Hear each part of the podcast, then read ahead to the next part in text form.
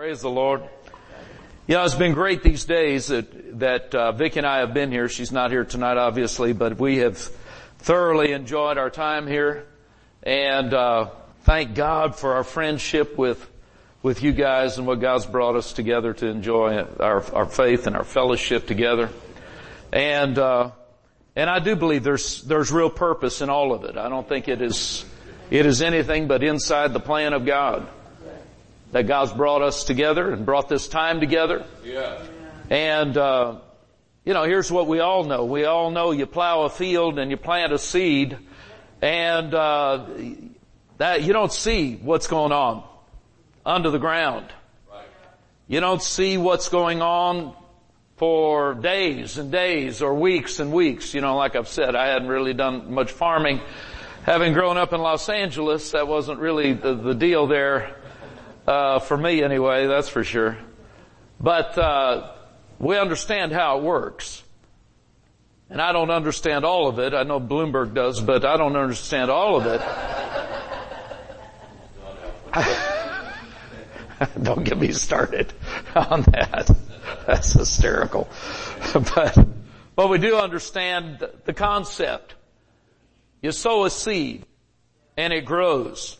You don't see the seed. Part of what we were talking about and looking at this morning really had that idea attached to it. And so what we know is in ministry, we've done it for years, all of us have that have been involved in it. We've, we sow a seed and you watch how God causes it to grow.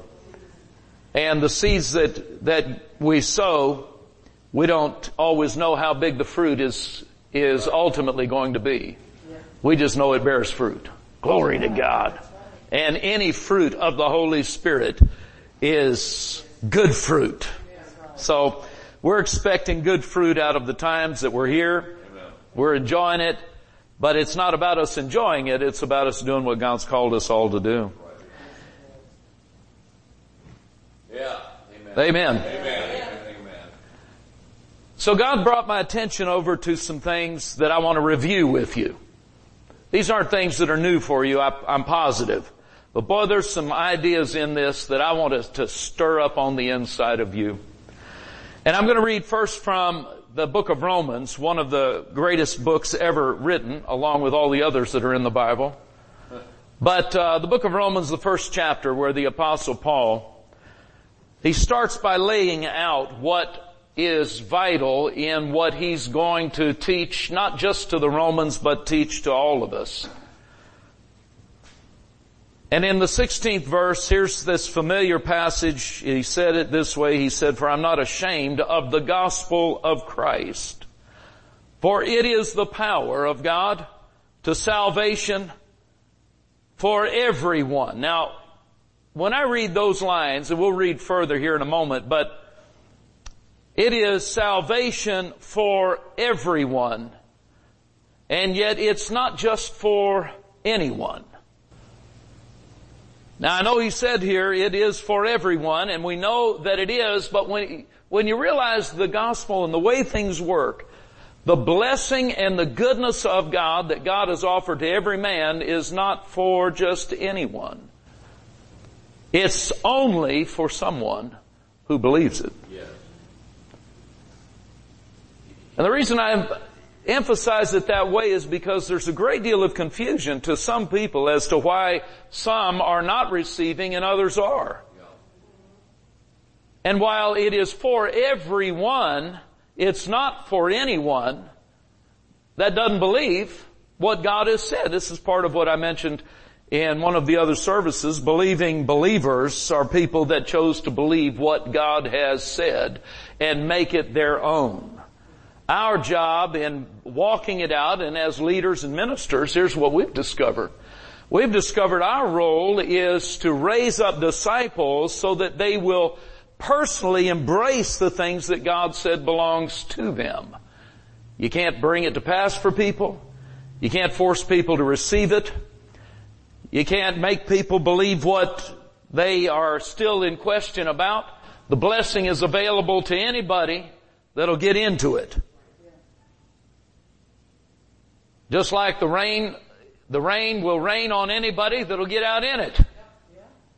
And that's the same thing when it comes to walking it out in God. So here's what Paul said. He said, I'm not ashamed of the gospel of Christ, for it is the power of God. That's where the power is. It's inside of the proclaiming of the gospel of Christ. But he said it's the power of God for salvation or deliverance or help or answers or restoration or recovery or all the things salvation offers. It is for everyone who believes it. What you believe really does matter. What you believe about the days that you're in right now really does matter. What you believe about God's design and desire to use you or change your life or deliver you from drugs or whatever the issue is, whatever you choose to believe about that really, really matters. And that's what unlocks the power. We've got so many times people frustrated. They're not seeing the power of God. I don't understand, Dennis, why I love the Lord. I go to church. Although if you're watching by internet, it's highly likely you're not in church. But that's all right, man. We do love all of you watching and being there. We're here with you. Now we're, we are the church. That's what's important. Anyway, you get it. But it's not enough for us to be church-going people. Lord, I'm in church. I love Jesus. Why is it that more things are not happening? And what it really comes down to is not only what God has offered to people to receive, but what people choose to receive by believing what He said. Faith and grace are vital. Grace without faith gives you promise, but not the power of that promise actually active in your life. Right. Yeah. Faith without grace can turn into the works in order to perform enough to obtain it, and that's not really what we're designed to live by. We're designed to live believing what God has said and what He's offered, yeah. That it is a free gift given to us. Glory to God. But here's what he goes on to say in this next verse, verse seventeen. For in it, the gospel, the righteousness of God is revealed. Yes, it is. From faith to faith. As it is written, the just shall live by faith. So here's what we know. We know who the just are. But I'm going to quiz you anyway. Who are the just? We are the just. Justified. It is a revelation of righteousness that to me goes right back to that little almost Sunday school chant. To be justified is just as if I had never sinned. Right. To walk with God, to believe and receive, to receive righteousness and right standing, it really is just as if we had never sinned. Now, while that's what Scripture's all about and what this book of Romans is all about, largely I find people don't typically really believe that's the case. That in God it is just as if they had never sinned. The reason you know that is because they recount so many times all of the reasons that things have not turned out well or what is not happening in their life. Or they go back through and review all of the heartache and pain and all awful things that have ever taken place as if it is still relevant. I sat with a lady a, a lot of years ago, or a few years back now, and she'd been uh, battling cancer for quite some time, and as it turned out, she was just two weeks away, really, from going on to heaven. She knew the Lord. She hadn't been a strong Christian, maybe. But you know, that's not whatever a strong Christian is. Christian is Christian. Yeah. It really, when it comes down to it. But you know what I'm talking about. Somebody that's really grasped onto a lot of promise and really stood in the Word. Not everybody really has done that. And this lady hadn't. And she had struggled, been in her ups and downs, and she'd had a, a tough life in a lot of ways. But now here we are, two weeks from her going to heaven. We didn't know that obviously in advance, but Uh, she was close. And we had a, we had a conversation, a good conversation about a lot of things, just chit-chatting about some things at first. And then she stopped and asked me this question. She said, uh, Dennis, do you believe I'll go to heaven?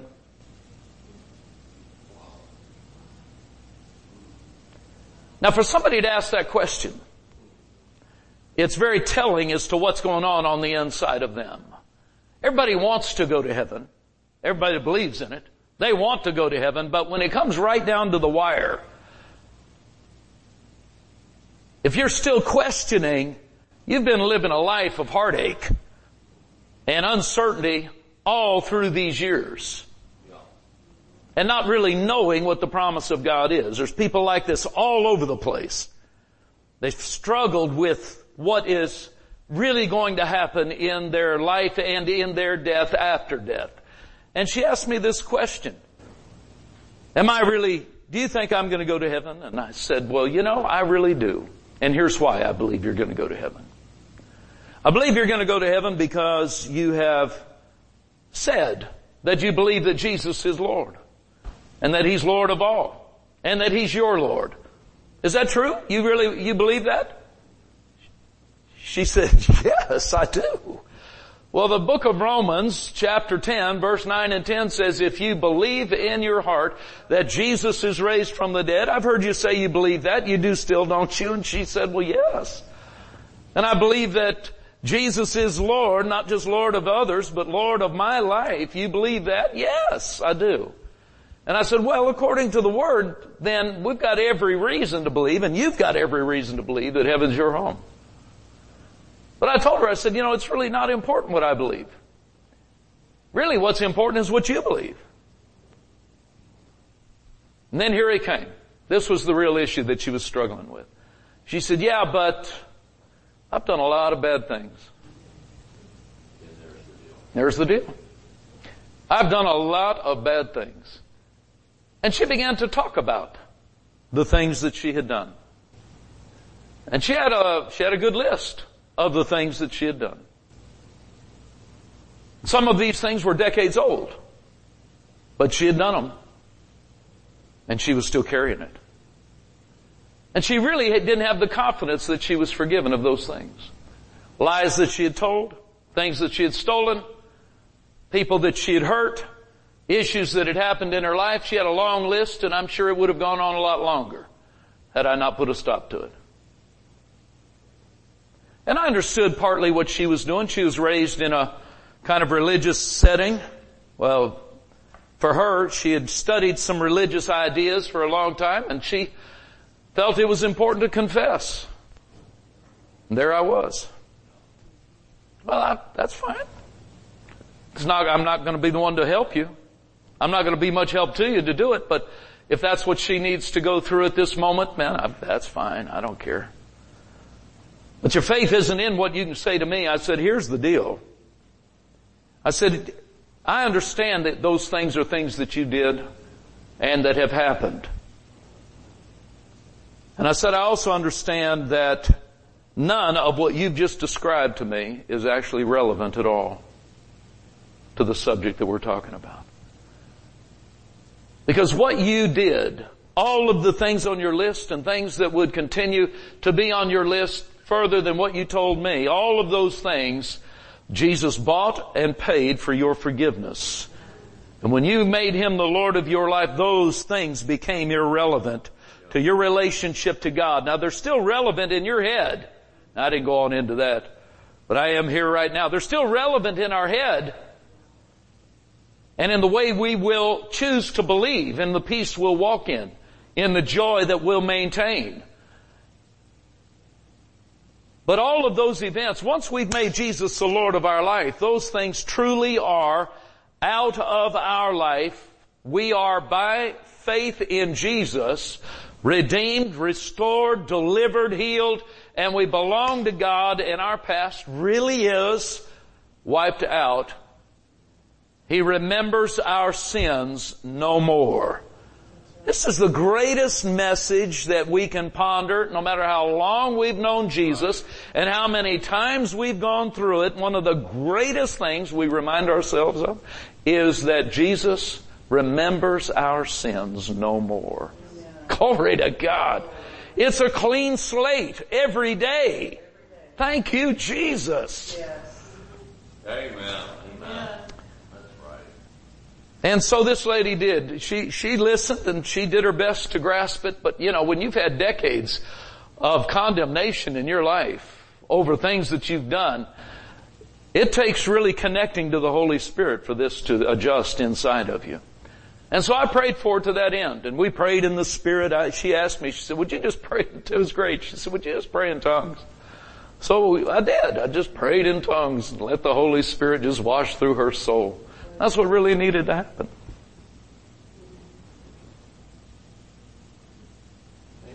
We got to remind people and start with ourselves. Again, no matter how long we've walked in this, we have to keep ourselves clear. Here's, here's what Isaiah said about this, chapter forty-three, verse twenty-four. It says here, you've brought me no sweet cane with money. This is God talking. He said, nor have you satisfied me with the fat of your sacrifices, but you have burdened me with your sins.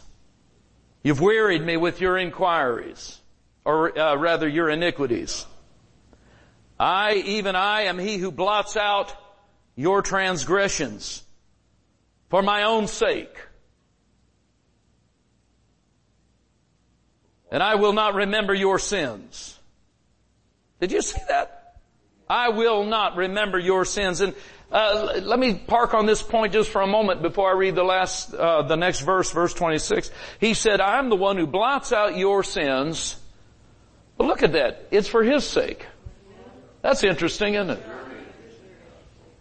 You would think he would say, I'm blotting out your sins for your sake. Because you need it. But God says, I'm blotting out your sins for my sake. How does that work? But then you realize how it does work. God doesn't want to have to focus on your screw-ups any more than you do. He's not looking to focus on your sin. It doesn't bring him joy. Doesn't bring him confidence, peace as to what he's going to be able to do in our life. He knows what he can do.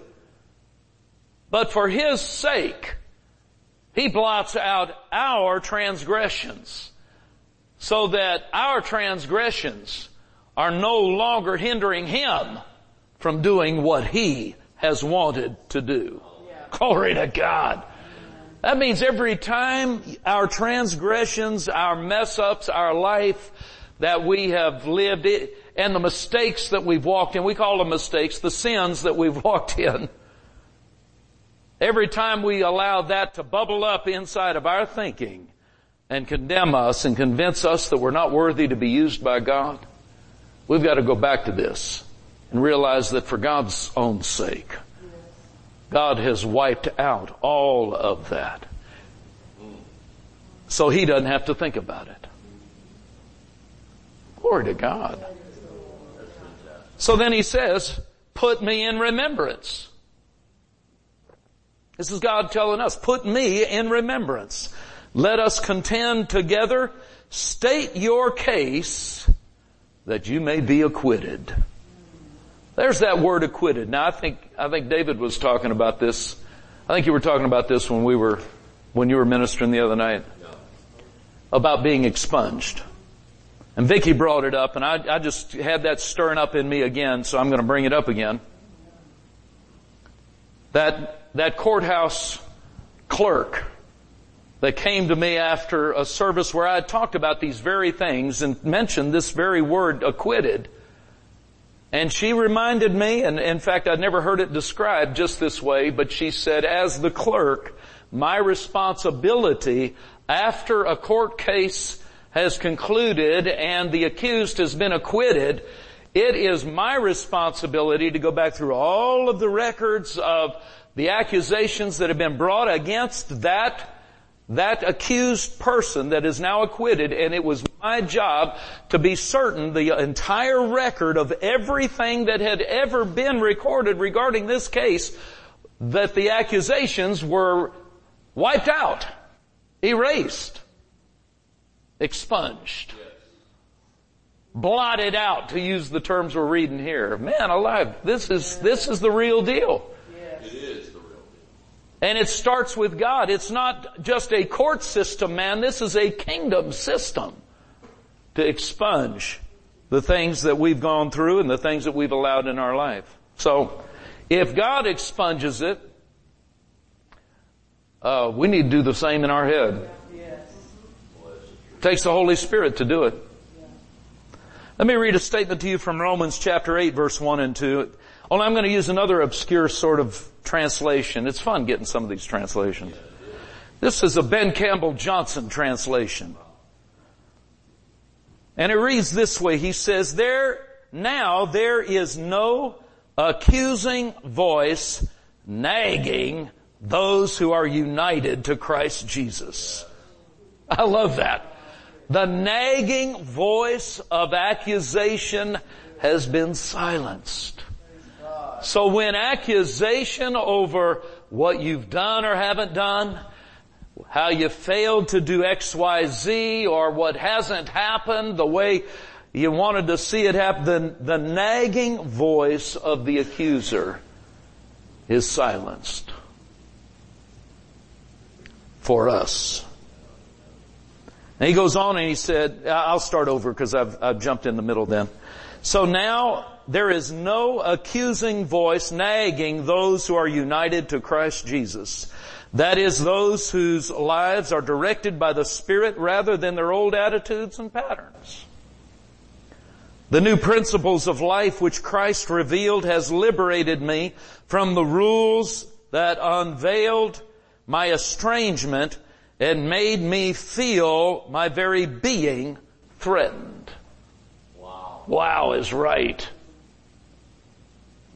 This is a new attitude and a new habit of life that we have to walk in. And I know that's part of discipleship.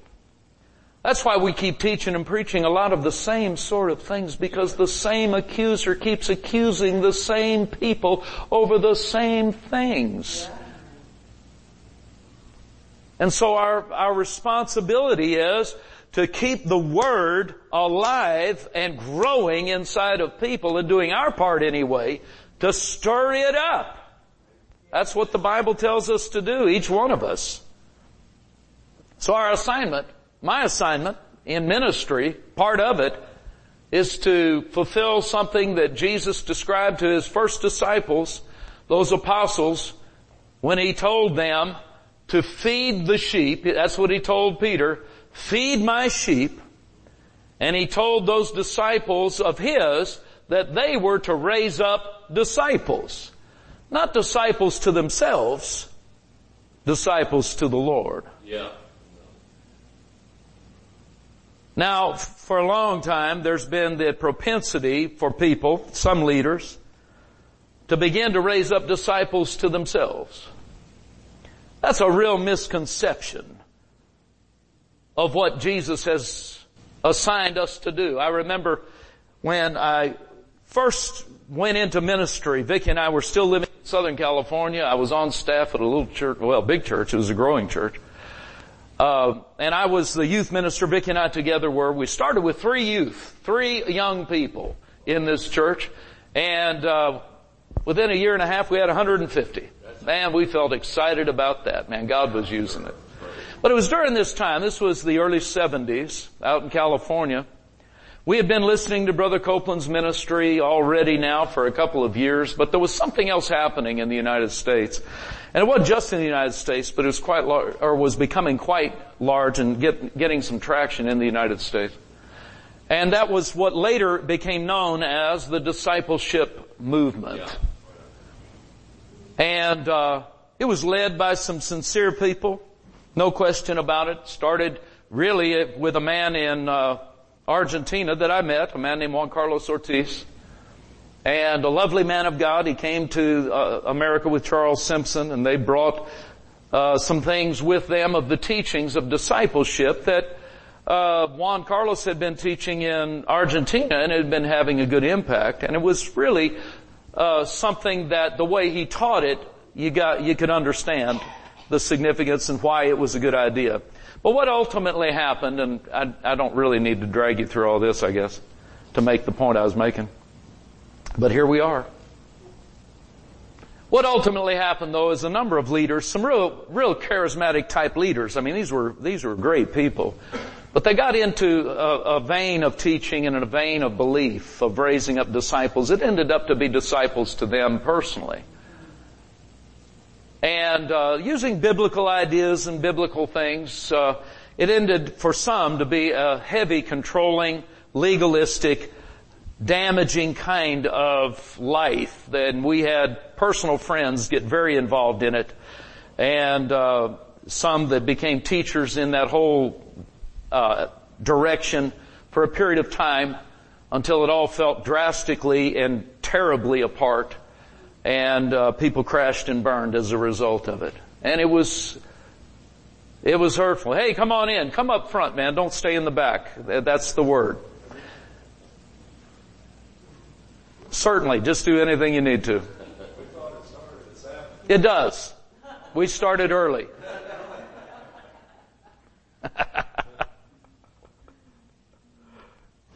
Praise the Lord.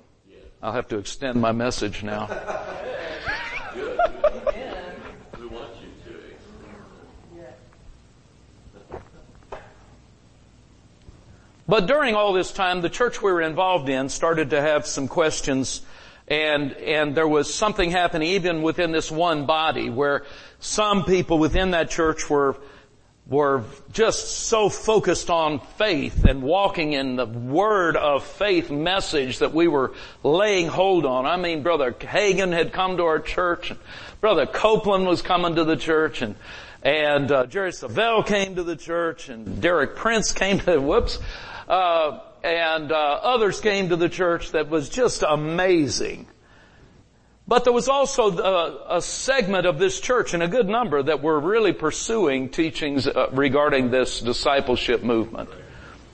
And, uh, and so, you know, I'm young in the Lord, young in things. I'm hearing things from people that I, I, uh, admire, and, uh, I, I had questions. So I decided I would write Kenneth Copeland a letter and ask him, Brother Copeland, uh, I don't remember all the words, the way I described it, but I just basically asked, uh, in light of things that are being said and taught, uh, you know, uh, you, you believe that we want to be raising up disciples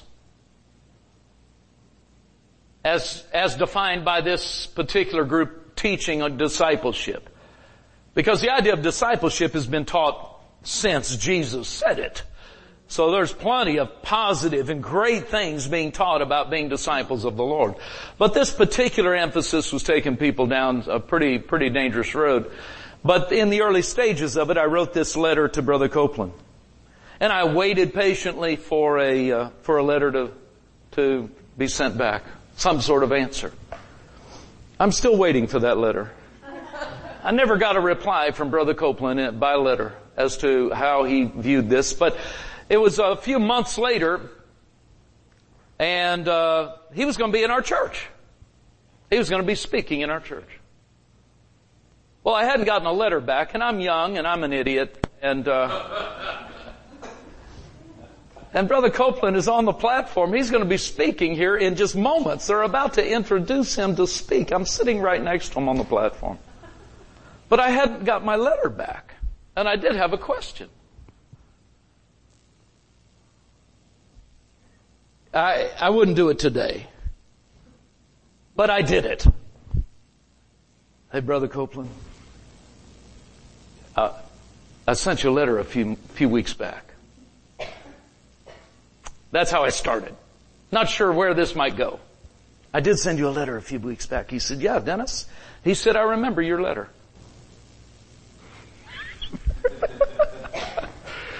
So I ventured right on in, just like the crazy kid that I was. I said, well, should I expect a reply?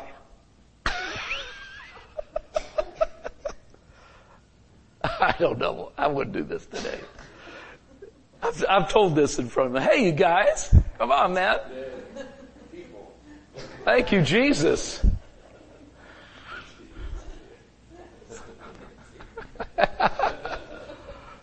Good to see you too. Really good. I'm recounting an event that happened back when I was on staff at a church in California, right in the the uh, earlier stages probably of the discipleship movement that that had hit this church, and this church I was in was preaching and teaching faith and standing on the Word, and there was some real divisive and contradictory kinds of things being said uh, among the people I knew anyway that were part of this discipleship movement. At any rate, I had asked Brother Copeland in a letter about discipleship, and I got no reply by letter until he came to the church I was at, and he was going to be speaking, and I'm on the platform, and I've asked him about this letter that I sent. It's shocking that I did this. It's embarrassing, actually, that I did, but I did. And uh, and I've talked about this more recently in a meeting where Kenneth was there. Of course, in those earliest days, now I think I was past it by then, I didn't even know how to spell Kenneth's name the first time I wrote.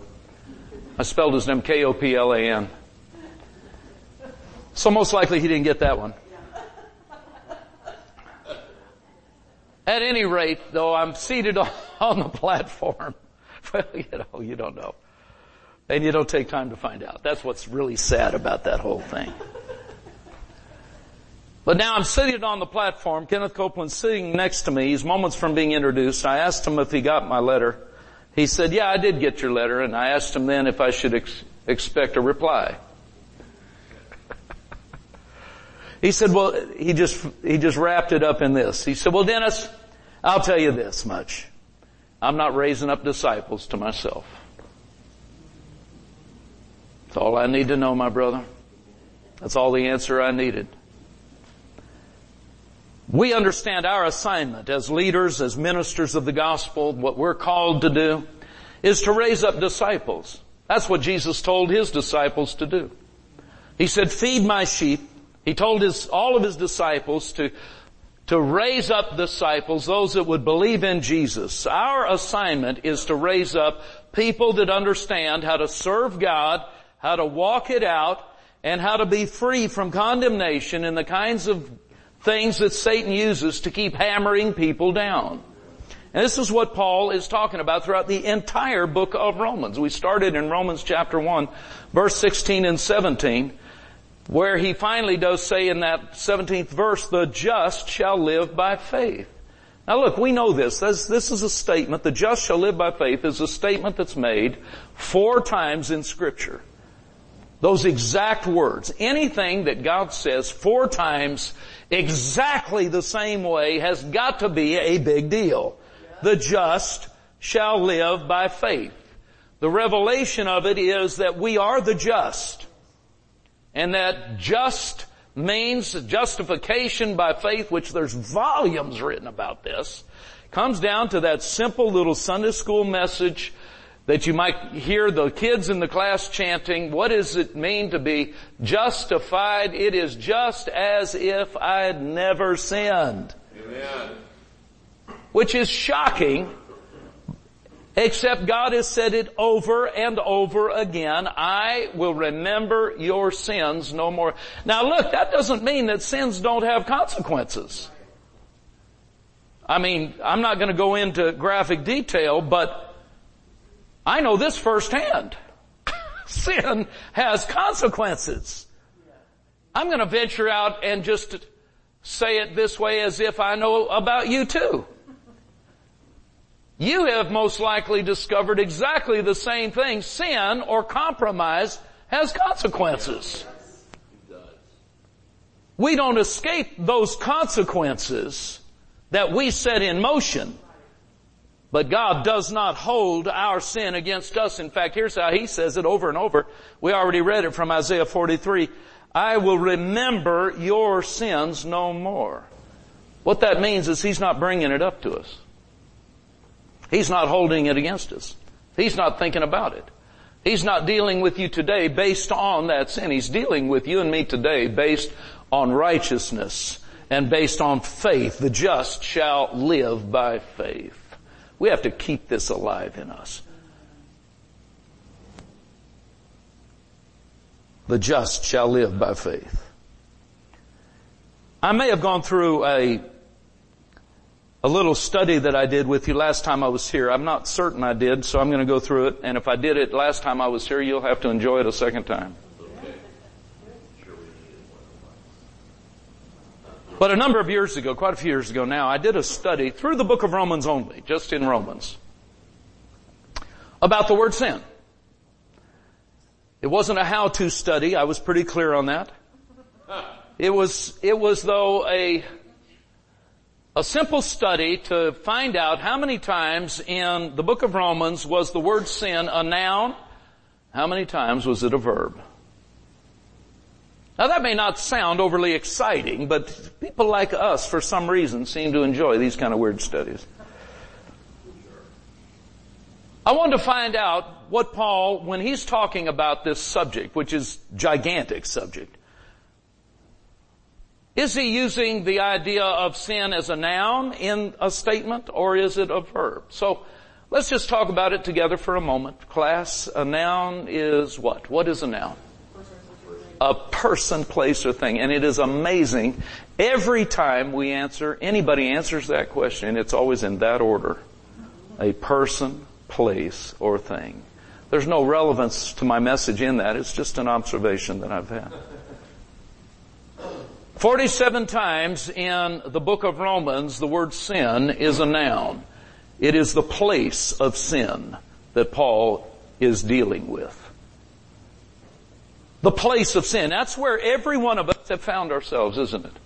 Originally, we found ourselves in a place of sin. Once our eyes were enlightened, we heard the gospel, we realized we had the need. We are in a place of sin which is separated from God. forty-seven times in the book of Romans, when Paul's talking about sin, he's talking about that place. The place that we all are in right from the start. The cage of sin. You can't get out of this place. It's a place there's no way out of. You can't do enough good things to get out. You can't give away enough money to get out. It is a prison that you will remain in all the days of your life. And yet, here's what you and me have discovered now. There's a door. There's a door that is unlocked that anybody can walk through, and you know where it goes. That's all about Jesus. He is that door, and anybody can swing the door open and step out, but there's no other way out. No, that's right. And once you step out of the place of sin, you are in Christ. No longer in the place of sin. I am now in the place of right standing, righteousness, the subject of the entire book of Romans.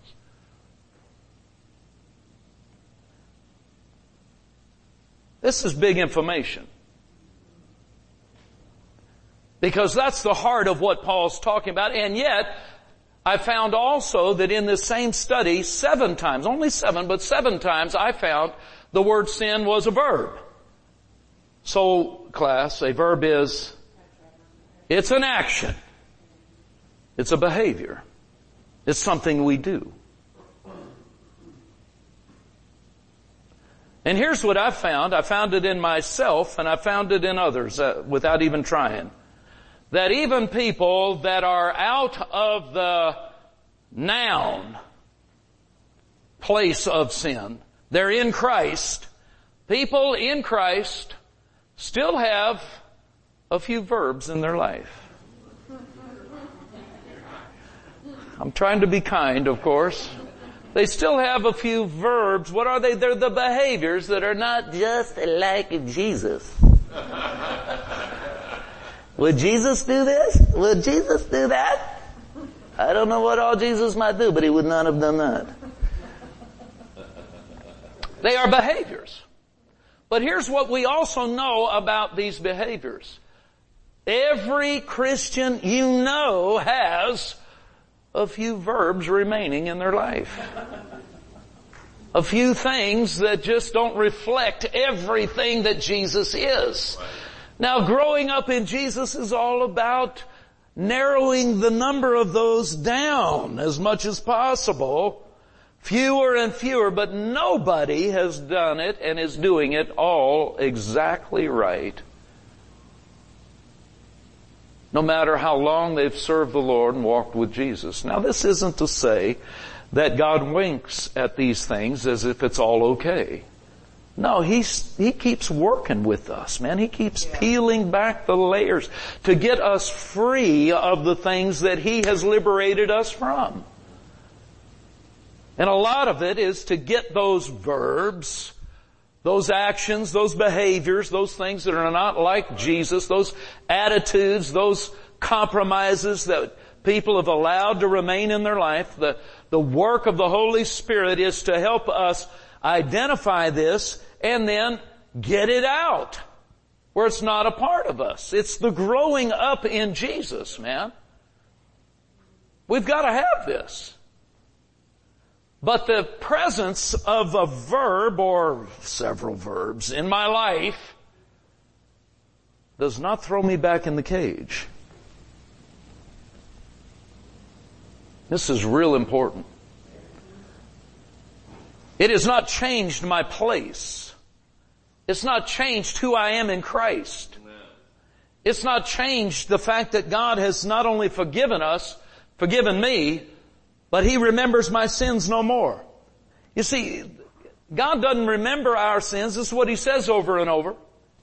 That means if they're coming up in our head and coming up with condemnation, it's not God bringing it up. God's not the one doing that. No, this is why we have family. We have family for that purpose. They're the ones that seem to bring it up. Now, that's not truly their assignment. But if it's coming up, it's typically coming up from somebody that's close enough to you that thinks you need to be reminded. Yes. We reform. Right reform. We need to help you. Only help for so many sounds mostly like condemnation. Yeah. Not real help. And yet here's the distinction we have to make. Once we know Jesus, we are out of the cage. We are in Christ. How many of us are out? If you're out, are you out? Say it out loud, I'm out. I'm out. If you're out of the cage, you are where you are in Christ. How many are in Christ? Yeah. It's all the same people. If you're out, you're in. Say it out loud, I'm in. I'm in. The only way you get in is by getting out. Once you get out, you're already in. Now, I could do that all day. I could just go through this all day. I'm in. I'm out.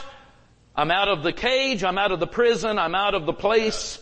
I'm out of the nature of sin. It is out of me. I'm out of it. I'm in Christ.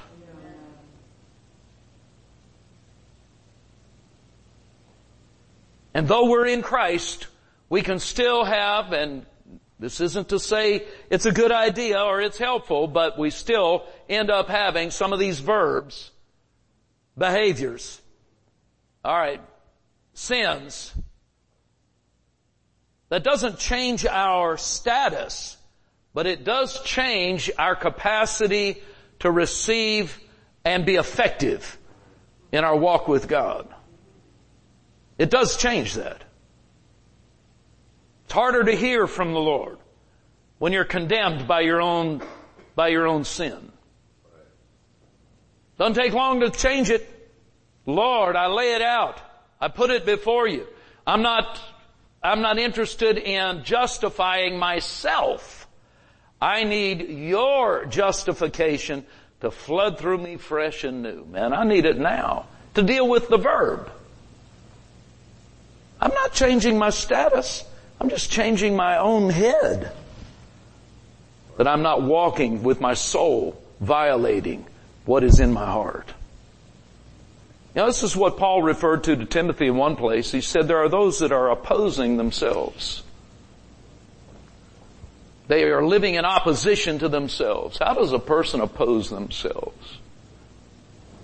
A person opposes themselves by having righteousness in their innermost being and unrighteousness in their soul. It disconnects the spirit and the soul. It disconnects us from our source of strength and power. That flood of the anointing of God from within And what the Holy Spirit always is encouraging us to do and drawing us into the place to do is to reconnect so that our innermost being, out of, out of our innermost being where the, the rivers of living water flow, that there's that connect where that is flowing into our soul and restoring our habits, yes, our mindset, our feelings, all of the various parts and pieces of our soulish life. This is vital, man, and this is how we continue to have to not only believe it, but also as leaders, we have to teach it. We have to encourage people in this. And that's why I'm taking the time to encourage you in it. I don't, I don't expect that this is new information for anybody in this audience. But these are the things that are revolutionary. This is what separates us from the unrighteous, but it also separates us from the religious. The religious mind struggles with these things. The religious mind is very performance-oriented. You have to do in order to, in order to qualify. We qualify not because we do. We qualify by faith. Let me read another statement to you along this very line. And then re- remind you of some things I may have talked to you about also before, but I'm going to do it again. On a conversation Vicki and I had about this. Hebrews chapter four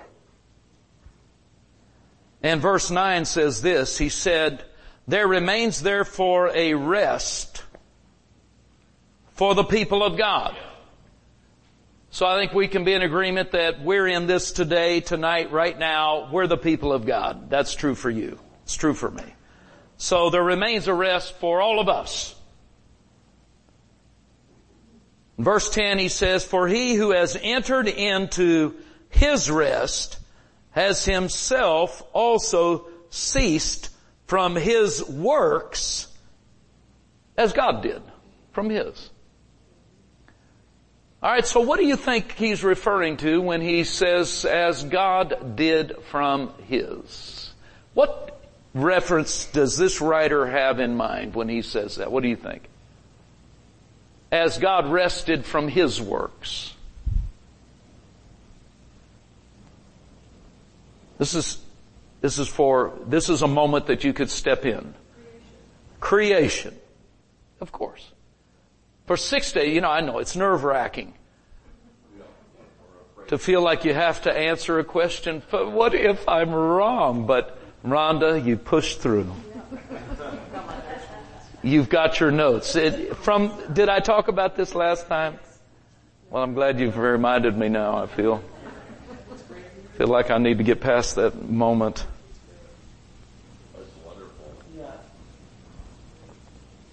For six days God created. On the seventh day He rested. He rested from His works. Why did He rest? Because He was done. Yeah. Yeah. Now here's, here's a concept about this rest that we enter. I'm not going to spend a great deal of time on this, but the Bible is clear about something. That because we are in Christ, and, and this is what we've read, we qualify to walk with Him and do His work, pray His prayers, stand in His strength, because we have rested from our works, we have entered into His. His work is finished. When He finished His work, what did He do? He rested. He sat down at the right hand of the throne of God. Why did He sit down? Why did He rest? Same reason as in creation, because He was finished. Glory to God. So what that leaves us with now is an understanding about what the Sabbath actually is all about for us. The Sabbath was in the Old Covenant, of course, it was a day, a day of rest because God rested on the seventh day. And that's turned into something that God wanted for every person. And thank God there's some health benefits in going ahead and walking in that today, man. You don't have to be twenty-four seven nonstop. You need to rest. But in our faith life with God, there's something vital to understand about this, and that is that Jesus is our rest. Let me say it this way. Jesus is our Sabbath. We are no longer working in order to obtain blessing. We step by faith into Christ, and now we qualify for blessing, and we are at rest. He becomes our Sabbath. It's no longer a day. Sabbath then changed to, for Christians, to Sunday, because that's when we want to go to church. Church is all mad at the N F L because they took Sunday away from them. And, uh, and they're missing the point. Yeah. I mean, I get the struggle. I understand the the problem with it and all that. But they're missing the point. The point is, is not that a day of the week is a Sabbath. The point is that Jesus himself is our Sabbath. Yeah. When you come into Christ, you enter into rest. A lot of Christians have struggled with this. If we don't pray enough, we're not going to get anything. Well, look, prayer's vital. So we're not saying you don't pray. But if we don't read the Bible enough, then we don't get anything. Reading the Bible's vital.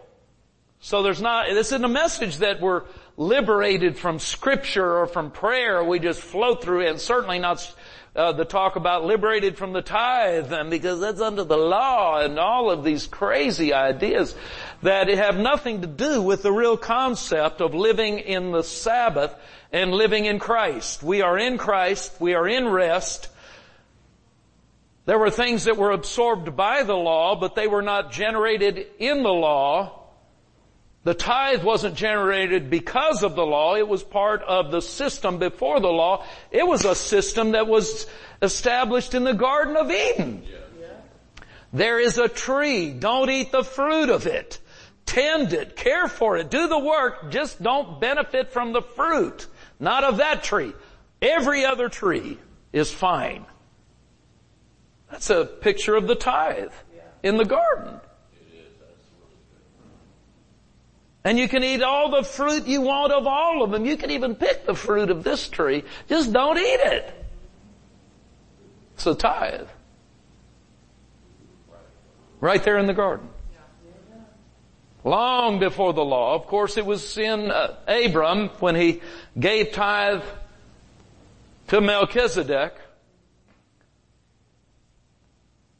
Oh, I, don't, I won't go down the road and all that, man. That's an amazing study. Anyway, let me go back, though, to this statement that we're looking at from Hebrews.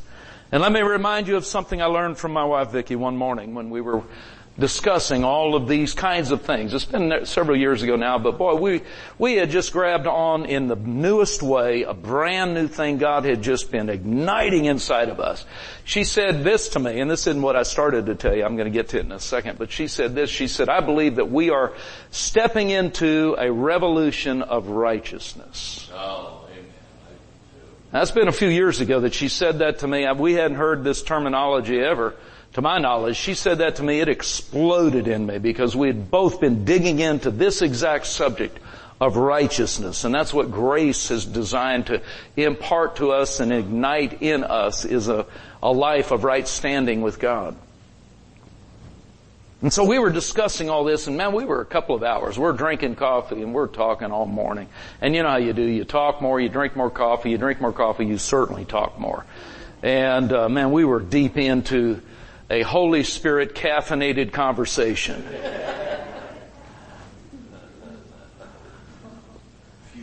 Yes, very much fueled. Ignited. And then Vicki says this to me. She says, Dennis, Dennis. I mean, she just blurts it out. Dennis, we have an assignment from God, which is our due. It's what God wants us to do. It's the assignment. All of us have it. Uh-huh. Yeah. She said, well, due is half of done. I'm going, Yeah, baby, you're right. D O and D O N E. It's exactly half. She says, you're not getting this, are you? And I said, apparently not. She said, our due is our assignment. And if we're looking to do enough to receive all that is done, you can never do enough. Oh, lights are starting to come on. Yeah, darling, I get this. She said, but if you receive by faith what is done in Christ, inside of what is done is everything for your due. Yeah. Hallelujah. Yeah. There's all the power, all the revelation, all the attention of the Holy Spirit, all the leadership, the guidance that you're going to require to do what God has called you to do. It's all inside of having received what is done.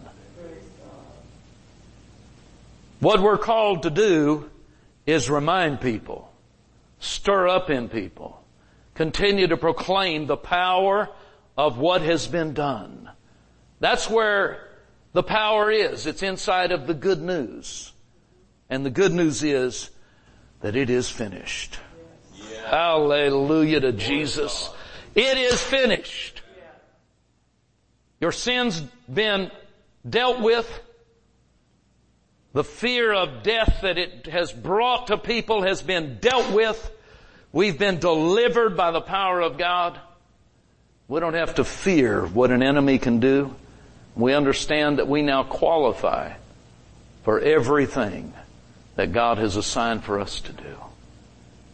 That means when God gives us an assignment and we don't feel qualified, the very fact that He has given us an assignment of any type means from His point of view we are already qualified. And so we just have to grow into it by that grace. The grace grows inside of us, doesn't it? Grace grows. This is what Peter told us to do. He said, grow in grace and in the knowledge of the Lord Jesus Christ. It grows in us. The empowering to do. That's why that book that I ended up writing, I've titled it Empowered by Grace, because we are empowered to do what we cannot do any other way. We're empowered by that deposit, the substance of God within. When God first started to talk to me about writing a book, it was nineteen eighty-one. And I'd been teaching on how to meditate in God's Word. And uh, that had been important to me. I understood the value of it, but I had to dig out. I couldn't find anything written about it. I didn't know of anything Uh, in detail that is taught about it. It was just, I was told, you need to meditate, and the Bible says a few things about it. So I started to dig in to how to meditate in God's Word. And God gave me some light that I had been teaching for a period of time until He spoke to me one day. In nineteen eighty-one, He said, now I want you to write a book on how to meditate in God's Word. And I almost went into shock. I thought, Lord. And I talked back to Him. I said, Lord, I, I don't... Uh, Do you think you have the right person for this? Are you sure? I mean, Lord, do you remember my English class with Mister Gilbert? See, because I don't. Those, those were the days that I was traveling the universe on a regular basis, and while I sat there in that class, I'm sure my attendance was there, I was not there. And so there were gaps in my understanding of the English language. And I knew from this word from the Lord, do you want me to write a book? There's going to be some things that I'm quite unfamiliar with. Things like nouns, verbs, adverbs, things in the way to structure sentences, and things that if I'm going to write a book, that's going to be a part of it. So I'm saying, Lord, I know people. I'll, I'll encourage them to write this book. I'll share my My notes with them. They can write it. I'll talk to them on your behalf. And of course, He's not interested in that. He doesn't change His mind. You know, I found you can ne- negotiate with God. You can. Some say you can't, but you can. You can negotiate with God. Now, here's the thing you've come to understand. God doesn't change in any of these negotiations. But you can go through the motions. Lord, I can't do that. Lord, I can't, I mean, I, I, I told him, I said, Lord, you know me. I don't know how to write a book. I've only read two or three books in my life. Old Man and the Sea, Call of the Wild. I didn't even get through the Call of the Wild. Had to see the movie to figure out what happened, and then I missed the ending and, and misunderstood what really just took place. Vicki had to explain it to me. It's so sad.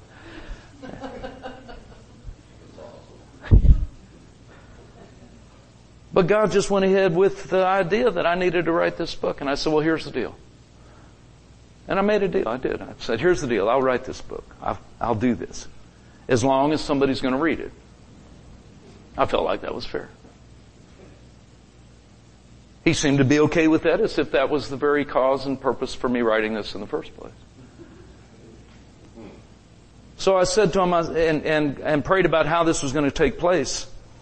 And so I, I realized we'd come to know Buddy Harrison that started Harrison House.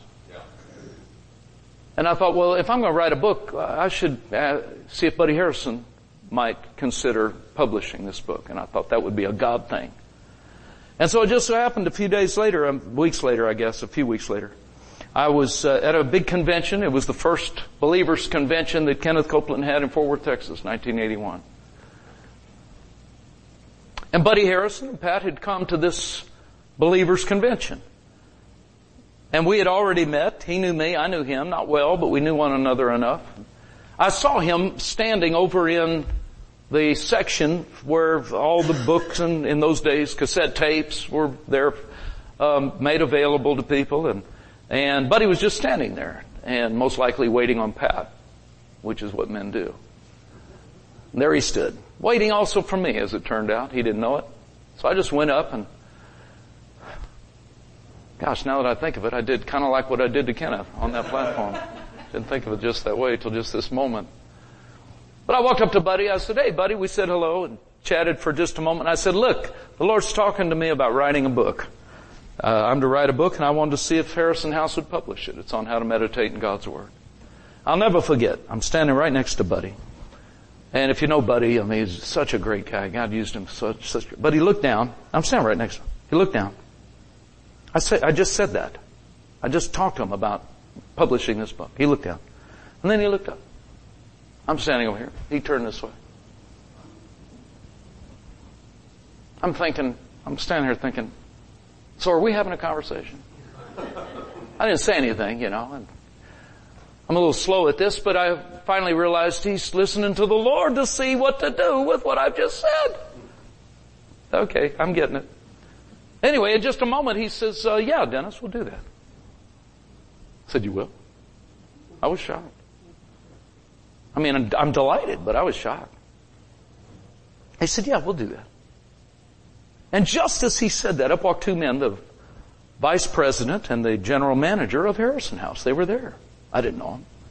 So Buddy introduced us. And he said, man, I want you to meet Dennis Burke. Dennis, uh, this is so-and-so, this is so-and-so. Uh, there in Harrison House, men, we're going to publish a book for, for Dennis on how to meditate in God's Word. They said, well, praise God. And then Buddy, this is just so typical Buddy, he just said, why don't the three of you go sit down over here and just work out the details right now? They said, well, great. So they started over there and I started over there. I mean, this is like happening. Seriously. Awesome. So I sat down with these men and they started in with working out details. They started through the details. I hadn't worked out details like this before. Because I've never written a book before. Because I'd only read a book and a half. This was not my world. Anyway, they're going through details. My side of the conversation was somewhat limited. It was things, this, this was kind of my side of the conversation. Uh huh. Sure. Just what I had in mind. That'll be great. Oh, we're working out details, man. I mean, it was happening right now. I don't know what's going on, but we're working out details. Finally, they did ask the question. I knew it was coming. I, I knew this one was coming. So when should we expect the manuscript? Manuscript. That's all those nouns and verbs and adverbs that I was not familiar with even yet. So it was August when we're having this conversation, so I said, well, you'll have it in September. That's exactly what I told him. I'm thinking, you know, it's got to be a miracle anyway. Let's get it on. Let's not drag this out for a year. Let's just have a miracle. So I said, you'll have it in September. I did have a caveat. I did not indicate what year that September would fall in exactly. But, you know, they, they took the implication that it was coming real soon. They didn't realize, they're praising God. I had not written a word. That's beautiful. So it's like, I don't know, how do you do, I don't know, how do you, what do you, how do you write a book? You know, you're right. So it's like I was traveling then like I do now. And so it's like, put on the calendar, write a book. It was the first week of September. I had time at home to do that. Write a book. Sure. So when that time came, I got to my kitchen table. We didn't have an office. I got to my kitchen table. I laid out books, notes, and things that I studied from and this and that, and got my big legal-sized pad of paper and big trash can and sat down to write. And I started with prayer, which is certainly what I needed right then. And I said, oh God, if you love me, I need this now. I don't need it next week because I'm going to be, and he knew where, wherever I was going to be. I said, this is the time. I need this now. And lo and behold, I sat at that desk for four days, six hours a day, and I wrote that first book I've ever written on how to meditate in God's Word. Wow. Glory to God. Amen. Not because I was qualified, but because I was willing.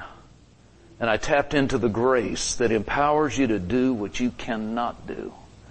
Amen. I did not have what it takes to write a book, but I did have the grace. So let me rephrase. I did have exactly what it takes to do what God assigned me to do. And if God doesn't assign me to it, I am not going to drag myself through it and hope it turns out right. But when I know God wants this, there's the grace to do it. So I don't know what all God's called you to do. I know some things for some of us, some things are general things. All of us have the assignment to do. But then there's details that God wants for every single one of us. And for anybody, any of us, no matter what God tells us, whether from other people's point of view it's big or small, for us, it's huge. Because this is what God has told me. Significance doesn't come by the size of something that's being done. Significance comes by who has told me to do what I'm doing. And as long as God's the one that has given me an assignment, that's all the significance I need. And with that assignment comes the grace yeah. to do it. So I'm going to pray for you. I'm, I've talked long enough. But I want to pray for you for this. I want to pray for you for a fresh, brand new, right now, today, impartation and multiplying of the grace that is in you. This is what Peter prayed, that God would multiply the grace and multiply in us so that it grows, so that we're empowered to do the assignment. Because assignments can wear you out if you don't do it according to the grace that God has given you. It doesn't come to pass. The assignments don't end up fulfilled unless we're doing it according to the grace. This is what Paul said. He said, I do what I do according to the grace that's been given to me. If we're not doing it by what God has given us as a deposit, then it's just wearing us out. But we can reignite that grace, that substance, that inner ability, that divine influence on the inside. That's what grace is. I know I'm reminding you of these things, but I believe there's something right now. The Holy Spirit's breathing fresh on you and on me. I'm taking it personal. Because the days in front of us are full of assignment, of direction, directives that God's given. But it's going to take the grace of God multiplied in us for these things to really come about. So I want you to stand with me and I want to pray for you again.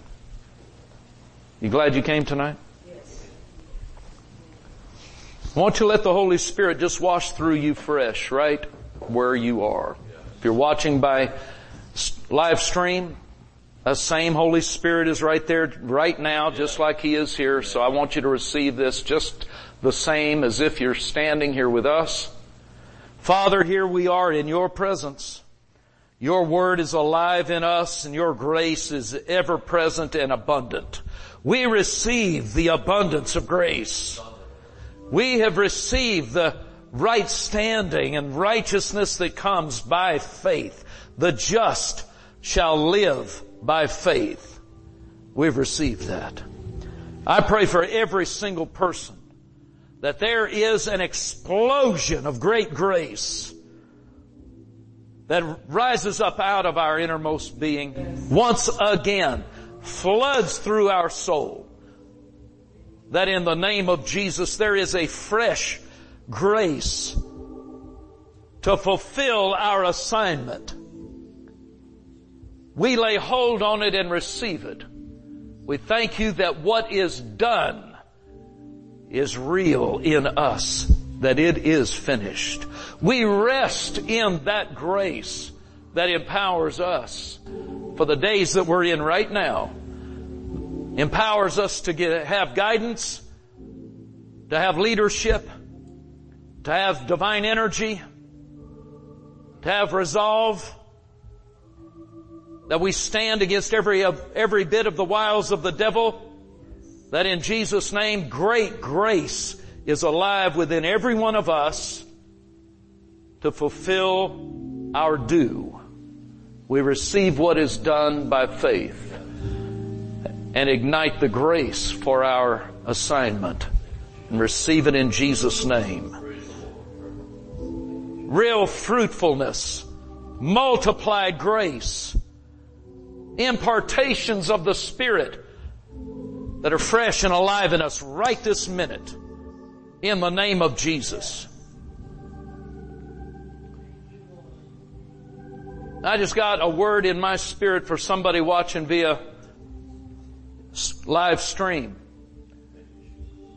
that a cloud of discouragement and real depression has come on you. This is exactly the answer that the Holy Spirit has wanted you to hear, and you've tuned in to hear it, that there is God's grace in you and on you.